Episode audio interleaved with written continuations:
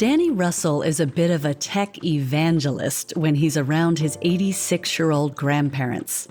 I have both my phone and I've got my Apple Watch, and I basically don't take my wallet out now. I can have a tap on my watch or tap on my phone. So I asked them, what about that? And my grandmother, Banner, her response was, Danny, I've, I've just gotten used to this phone. Please don't. Don't make me get a new phone. don't push the envelope. Put that on. I guess a little pushback is bound to happen when a payment technology strategist and an octogenarian meet. Danny's grandparents are from our generation of elders beyond the baby boomers. For many of them, technology is like a foreign language. But with a little patience, Danny says they too can become fluent. They might still have a few more tricks up their sleeves.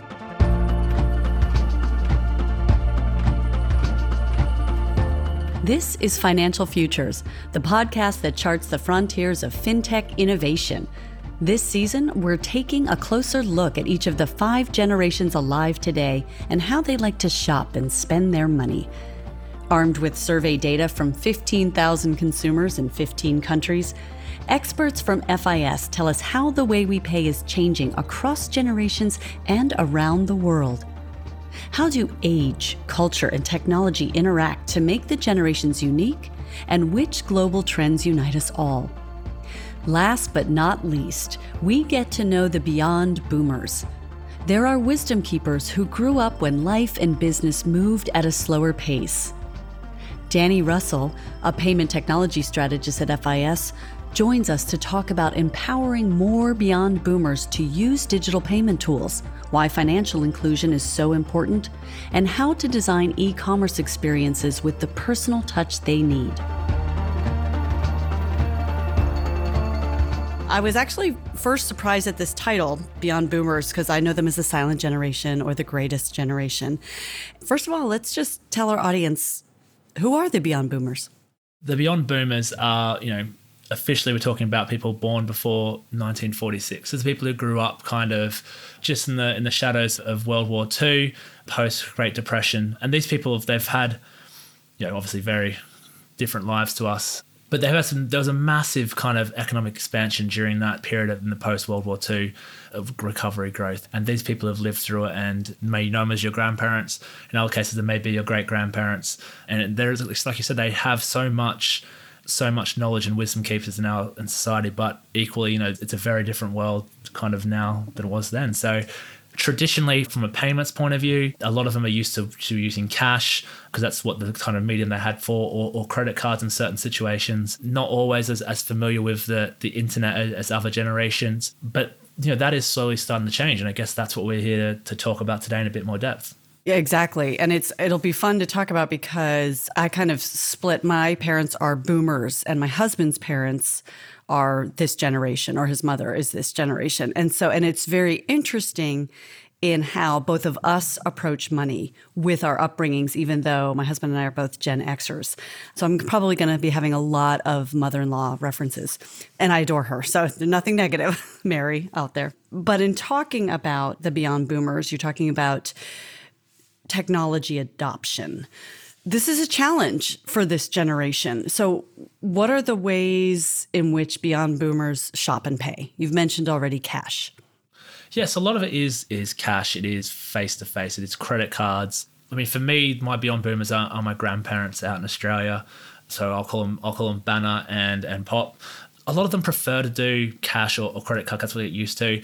I spoke to, like I said, my grandparents out in, in Australia, and, and they, you know, Australia has had a, a large contactless adoption anyway, even before even before COVID. And, th- and they were actually, I was surprised. They were like, no, we're, we're, we're perfectly fine with using contactless, um, or they call it like they use the the PayWave and the MasterPass brand names out in Australia, but you know they, what we'd call contactless in the UK. They both knew what the pin limit was, what the contactless limit was, which I was both I was very impressed and, and very proud of my grandparents for that. But equally, my granddad was like, "There's no way if I'm going to go buy a paper for two dollars." There's no way I'm going to get my card out of my wallet. So it's just as much effort for me to reach into my other pocket where I keep my coins, pull out a, a $2 coin, than it is for me to go to my wallet, pull a card out of my wallet and tap that. You know, for large purchases, they're absolutely fine doing that. They're okay with that. But just for incidentals, like, no, it's just easy to get money out of the wallet. And I said, well, okay, well, what about okay, great, you guys using cards. I'm, I'm really happy for you. What about putting it on your phone? Because then actually that's easier. Like, you know, I mean, I now in, in London, again, we've got a high contactless kind of penetration in the UK and in London. And I have both my phone and I've got my Apple Watch. And I basically don't take my wallet out now because I just I go I can have a tap on my watch or tap on my phone and that's just as easy. I mean I don't even have to get my watch out of my pocket. And there's like so I asked them what about that and my grandmother Banner her response was Danny I've, I've just gotten used to this phone. Please don't make me get a new phone. don't push the envelope. Don't put that on. don't push that. I'm happy. And I was like, fair play, grandma. Contactless payments also make some Beyond Boomers, like Danny's grandparents, nervous about security issues. I spoke to them about do you know who's responsible for the fraud payments if your contactless card was stolen, right? And people went on a bit of a tapping spree. Do you know who's liable for that spending? And, and they were split as to whether or not it was them or, or the bank. And I said, look, it's just like the bank in certain instances, once you alert them that you know your card has been stolen, then any kind of spending of that is, is by the bank. And what I think is really interesting is, is that they then recounted a, an anecdote from the 80s where they accidentally left the, the checkbook out when they were in a hotel room and a cleaner came in and selected took a couple of checks selectively out of the book so and the bank repaid them then because those checks were, were stolen and when you think about it i was like well guys contactless and, and card payments is, is just like that right the bank would reimburse you in some instances when it's when your stuff is if your money is stolen. But I think the issue now is that you actually would get alerts on your phone and be able to track that a lot easier than where checks, which take you know three days to clear. In this instance, because as Banner pointed out, the person who stole them flipped forward a few checks. So you know it wasn't until they got to that point and realized actually there's a check missing. That could have been weeks or even you know, months later. So in some respect, it is it is a lot more secure. And then when you think about if we can actually move on to payments on the on the phone when you have biometrics you know to a certain degree they're they're more secure because they you have to authenticate with your device using your, your in Apple Pay using your face so before someone can even tap that card so to a certain degree that is secure and I think that might be an interesting way in the future to say look you know there's no memory of pins if if that is an issue in certain instances but you can use biometrics to kind of have that secure and tap the benefits of payment technologies seem obvious to so many of us. So, why don't the Beyond Boomers in our lives get it? It's important to remember that some of their quirks were hard won. Going back to an example of my mother in law, growing up in the Depression, cash was it. You didn't get credit you didn't buy something unless you had cash. They had the envelope method. Her um, her husband was a plumber. He would cash the check and give it to her. She managed the money. She would put money in envelopes when they had enough money for a haircut. They would go get a haircut. Like you just didn't put something on a credit card because that meant you didn't have the cash to pay for it. So I can see where it's an honest paradigm shift. I was always always taught as well, you know, to not put money on a credit card that you couldn't pay off which is to be fair is, is great advice, right? Just from a, from a budgeting point of view, that you know you can't you can't pay off, but but that does bring to, to fact that a lot of these drivers from our reports we've seen is loyalty is a a big driver for for this generation. They're used to dealing face to face where people know know their names or or where sometimes they may have not had credit early on, you know, certainly maybe in the more recent times in the 80s, they may have had a tab at the local store or, or whatever that was because people knew who they were, right? And right, they knew the bank tellers when they went to cash their checks. They knew the newspaper delivery people. They knew the people that, I mean, let's go back in time, delivered milk, right? But their old fashioned sensibilities don't mean that they can't learn how to thrive in the digital age. That's where education comes in we see in the UK, one of our biggest banks here, Barclays, is doing a fantastic job going into to care homes during the COVID or virtually going to care homes and teaching the residents who are kind of locked down at the moment how to use Zoom so they can still contact their contact their families and have FaceTime calls and all that kind of stuff. So I think ironically a lot of when you start looking to e-commerce, you do have to do initial initial kind of internet education here, you know, about um, what are the risks, getting them online first, teaching them how to do online as a, as a kind of gateway to then making them feel comfortable doing commerce. I think also I'm it's funny you mentioned your mother-in-law. I'm actually living with mine at the moment because we're in the middle of renovating a house before all this started, and it's all kind of messed up. But her and I basically play this little game now where it's sad that we have to play this game, but we do play this game now where basically every time we get a, a phishing text, I go, should you click on that link? How do you work out what's what's a good link and what's a what's a real link? You know, would the UK government tax office really send you a, a link saying click on this or you're going to get fined? Does that really feel like something a government would do? Or you know, you've got a payment alert, but I'm like, that's not from your bank. Do you know what I mean? And, and how do you also, you know, how do you look at the URL and think, okay, is that real? And that's, I mean, that's a fun game, but it's also something to help allay her fears. I mean, she's not in the Beyond Boomer, she's in the Boomer generation, not the Beyond Boomer generation, but it's been a good way of actually kind of working out how you can slowly do that education of, of the risks out there, which also makes her feel a lot more comfortable interacting in that. And I think that's a similar kind of education process we'd also need to do for the Beyond Boomers as well, just to get them comfortable interacting in the digital world first. And as well, there, there are other safeguards we can teach them about, you know, such as um, again, my grandparents they have the split accounts, and they only make sure that there's a certain amount of money in in one account, a small amount in case that does get compromised. Look, there are there are ways to do it, and that and if you bring that back to to examples that they're comfortable with, like what you said about the you know the envelope. If you make that kind of current account that's linked to their contactless card, that's like your general envelope, right? That you said about that's your grocery envelope. You know, you shouldn't have more money in there than what you need to pay your groceries or incidentals. That way, if something happens, you're totally protected. You know, you you can bring it back to, to what they've experienced before and make them feel more comfortable. Same with the the stolen check example I gave before about what would happen if they got in there, what would it actually take. So I think there is there's definitely ways to kind of relate it back to their circumstances and kind of de-risk and and, and clear up it and make it less confusing.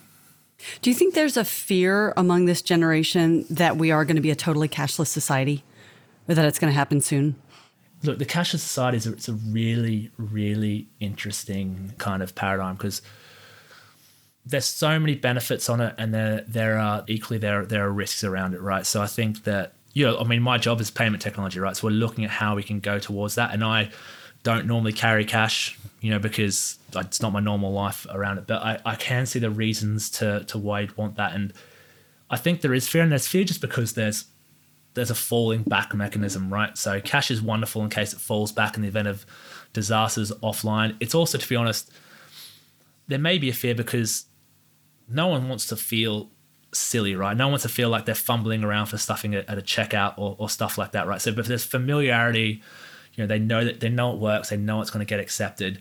But I think there's a small education process there. But the cashless society is a really, really interesting one, right? Because the Bank of England published this beautiful graph in their discussions about central bank digital currencies, and it shows actually, well, yes, the rate of cash as a medium for transaction is going down right, as a percentage of the overall transactions. However, the cash in circulation has never been higher and continues to grow. So there's actually more cash. There is more cash out there, but we're just not entirely sure what it's being used for. How can I get my hands on that? yeah, so I don't know if it's all been stuffed on the mattresses before the pandemic, and certainly. Well, my, local- my mother-in-law kind of did. You know, like she had savings bonds and that kind of stuff. But I did. I saw one statistic that said in 15 years, only one in 10 transactions will be in cash there's a concern that this population will be financially excluded. And that that's a new phrase that's been coming up is financial exclusion. So can you talk a little bit about that and is it a legitimate concern? It absolutely is a legitimate concern. I think, you know, we see that financial exclusion is, is a big deal, right? You know, it's these people, they need to be able to spend their money. They have a right to be able to, to spend it and, and it's making sure that the benefits of a cashless society from merchants and from young people are shared with older people, right? It's a it's little things like, you know, we all probably got a little bit of pocket money from our grandparents when we were kids, you know, a little one or two dollars a week or whatever the inflation appropriate amount was at that particular time. But how does that work in a cashless society, right? You're gonna get granddad's gonna come out with a, a, a mobile phone and tap all the kids, you know, crypto. You're wallets, Venmoing you, know, it, you, Johnny. yeah, exactly. You know, there, there it's genuine things like that, right? That that kind of those are the kind of unforeseen impacts of a cashless society that that are things that we all took as part of growing up that we don't think about when we talk about a cashless society, right? We think about just paying on contactless. And financial exclusion is a, is a big deal because these people, you know, I'm, I think there are stats in a lot of the reports we've seen, but as we have an aging population, this the spending and buying power of all of these people of this generation, you know, increases. But also, it's, it's it is a bit of a, a kind of a, a, human right to be able to, you know, that, that is their money. They should be able to spend it. It keeps them engaged in society. It's good for them. It's good for society. And so we need to work out a way to do it. So, what are the biggest barriers then? Uh, we've talked a little bit about it to getting this generation, you know, doing online banking, using new payment technology, and, and making it more inclusive. The biggest barriers, I say, a lot of it is is familiarization and making it kind of streamlined, simple, and personalized as well. Sometimes maybe having a bit of more of a stripped down UI uh, or experience as well that kind of works better.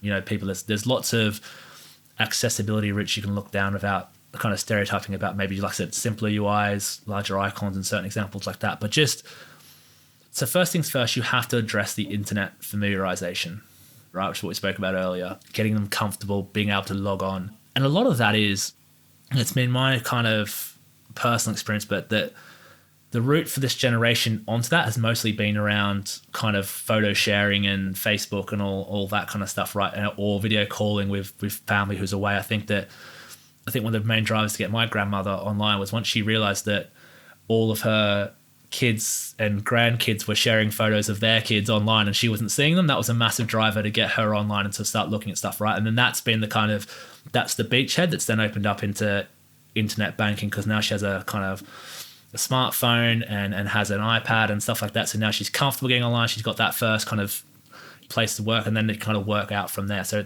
that's what you have to do is you have to make it seem approachable first. Just what like the digital eagles uh, stuff that we mentioned earlier that Barclays is doing is so fantastic just to getting them involved in the internet first. Right, right. You know, and you're talking that's some of that's you, you're mentioning the the marketers, you know, what they can do, but it really sounds like it's it's a responsibility of all of us. I mean, I know I've been impatient, you know, both with my parents and and maybe in-laws and just kind of oh my gosh, they're so behind the times, but but you also mentioned the embarrassment that they may have at not being able to do it or admitting that they don't know. You know, so maybe we do just need to all like collectively breathe and be patient and have some compassion. It's really an issue of empathy, I think. I completely agree. Think about what what would you would feel like if you were in that scenario, right, where you couldn't quite understand you, how you want somebody more patient with you. That's why again, I'm, I'm a massive fan of of what sounds like I'm paid over, but don't even work for them. But like I said, that's why that, that digital eagle service earlier is, is so great because they do have the time, and I think that's another element for businesses. Those people who provide that personalized service. I know we're kind of you know potentially skipping ahead, but those bits who provide that personalized service and who do that follow up after care on their products and and kind of have that personal relationship, much like what this generation was used to experiencing in shops, right? Or, or they'd run into someone to go, oh, how's that thing going for you? Can you come over and fix it? Those businesses who have that, who take that time and to give that personalized, patient care, I think that's that's a real winner.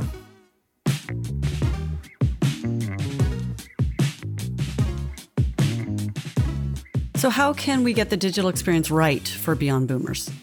it's about taking it, and it's not dissimilar to other generations. It's about kind of personalizing it to a certain degree, maybe keeping it, you know, keep it nice and simple, clear, you know, know what they're getting to it, have good of follow up pre sales or after sales care. You know, it'd be interesting. I'm not pretending to have the, the stats. It's been interesting to see, you know, how does this generation respond to, say, live chat on websites beforehand? Is it something they, they like doing because it feels like they're talking to a person, or would they rather speak to somebody on on the phone? You know, maybe that's it. Maybe go, you, would you like to call, you know, when, when they're in that process of, of browsing online, would you like us to, to call you and, and we can walk you through that? I think it's, it's about keeping it simple and clear, really adding that value and that service, which is what they've appreciated throughout their lives. Right. So it's adapting to them instead of not having them fit around all the changes. Absolutely. Absolutely as well. I think that, um, like I said, it's a wonderful quote from Age UK that you know you, should not expect people to fit around changes, but design the technology so the changes work for them, and that will how you'll get benefit for this generation. But it is a gradual process. It's not going to be a big bang, right? So it's yeah, it's not day one going to turn on the, and, and the the tap's going to run. You know, it's, it's, it's you got to work on on getting everybody online first,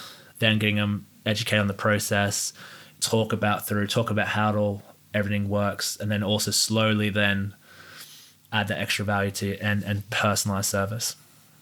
And you've talked a little bit about rewards and loyalty programs and how Beyond Boomers like those. It, it, helps with that loyalty and that brand recognition. But what about online couponing? I wanted to talk about that a little bit because that was something that my mother in law did a ton. Like she gravitated toward the actual newspaper with the flyers and she would plan her week based on what was on sale, which again, in the boomer generation, that is not a priority at all. But she would plan trips around, I'm going to save this on paper towels, which, you know, clipping coupons. It's a competitive sport in America, isn't it? Like, coupon. yeah, it is. I'm, I'm not into it. My husband is, but again, he clips all the coupons. But I just think you end up spending more money on other stuff or they're, you know, they're, they end up being like higher price brands to begin with and they just want to get you in the store.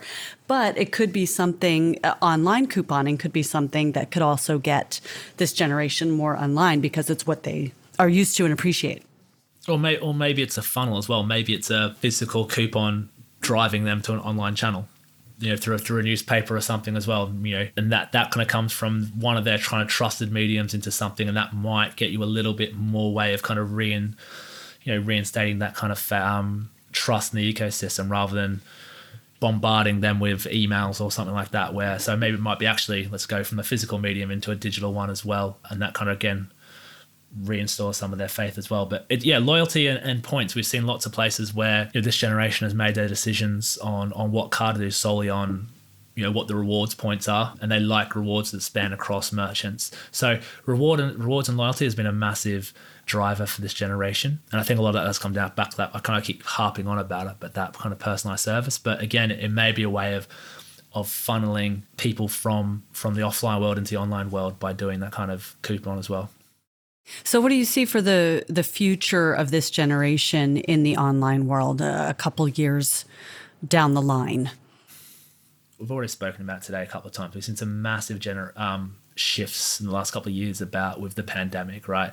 And unless there's a equally seismic event the other direction, I think you know those changes are going to stay, right? People are going to now have be a bit more internet savvy, and this is this is that familiarity breeds momentum. So you know while as long as getting two dollars out of your pocket still works, you're gonna probably still do it because it's what you do, right? But these days, you're like, well, that two dollars might I don't really sure I want to touch that. Okay, now I might get my contactless card out to pay for it. So now that will be a default habit because that you know you might not carry it. And, and and the more then you use those new payment methods, the more they gather momentum.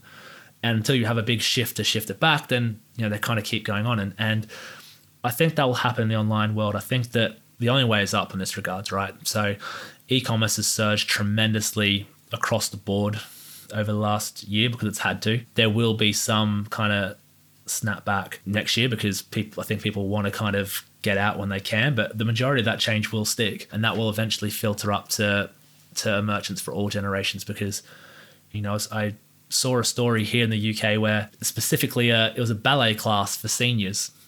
And they went online and because they had to because of the pandemic and they've now discovered they've got you know dancers from not just their local area but from all kind of around the world joining in. So it again is once you get used to that, it can bring tremendous joy, tremendous value. But I think just challenge the assumptions there because the old generation or the greatest generation you called, you know, they've they might still have a few more tricks up their sleeves. So I think that they definitely will surprise us. So I wouldn't put any limitations on on what they can and can't do.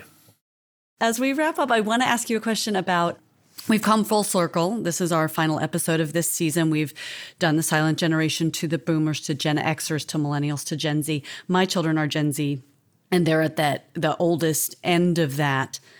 What's your prediction for the name of the next generation?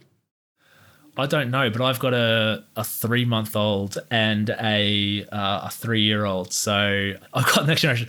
Right now, I'd call them loud, but I think they're comfortably downstairs right now. I think my wife's playing uh, got Disney got Disney Plus streaming at the moment, keeping them oh, quiet thank God while we, for Disney while we Plus. film this. Yeah, yeah. So I have no idea because they've run they run our letters Danny Russell is a payment technology strategist at FIS WorldPay.